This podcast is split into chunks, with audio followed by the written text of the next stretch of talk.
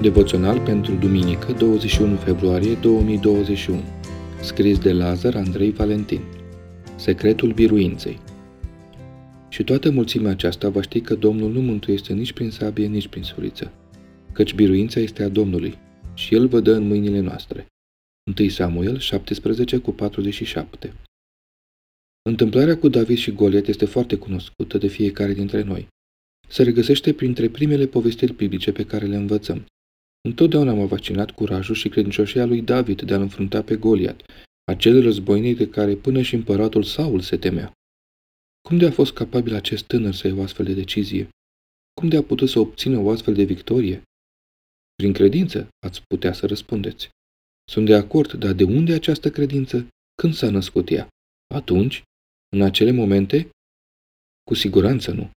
Dacă ar fi apărut atunci, aceea nu era credință, ci încumetare.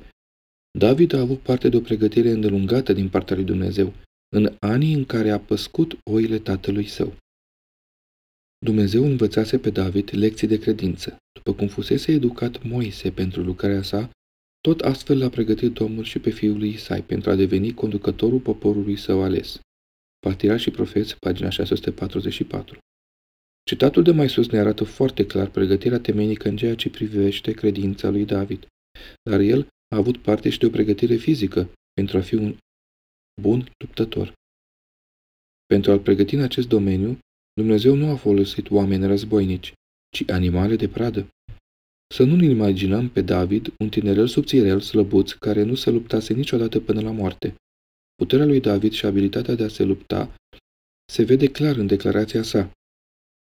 Când un leu sau un urs venea să ia o oaie din turmă, alergam după el, îl loveam și îi smulgeam oaia din gură. Dacă se ridica împotriva mea, îl apucam de falcă, îl loveam și îl omoram. 1 Samuel 17 cu 34 și 35 Experiența în lucrurile acestea a pus la încercare inima lui David și a dezvoltat în el curaj, putere și credință. Patriar și profeți, pagina 644 Prin urmare, biruința sa a fost posibilă datorită dispoziției lui de a se lăsa format de Dumnezeu. Vrei să realizezi lucruri mărețe pentru Dumnezeu și omenire? Lasă-te modelat de El și la momentul potrivit vei fi capabil să realizezi fapte asemenea lui David. Devoționalul a fost citit de Bucur Marius.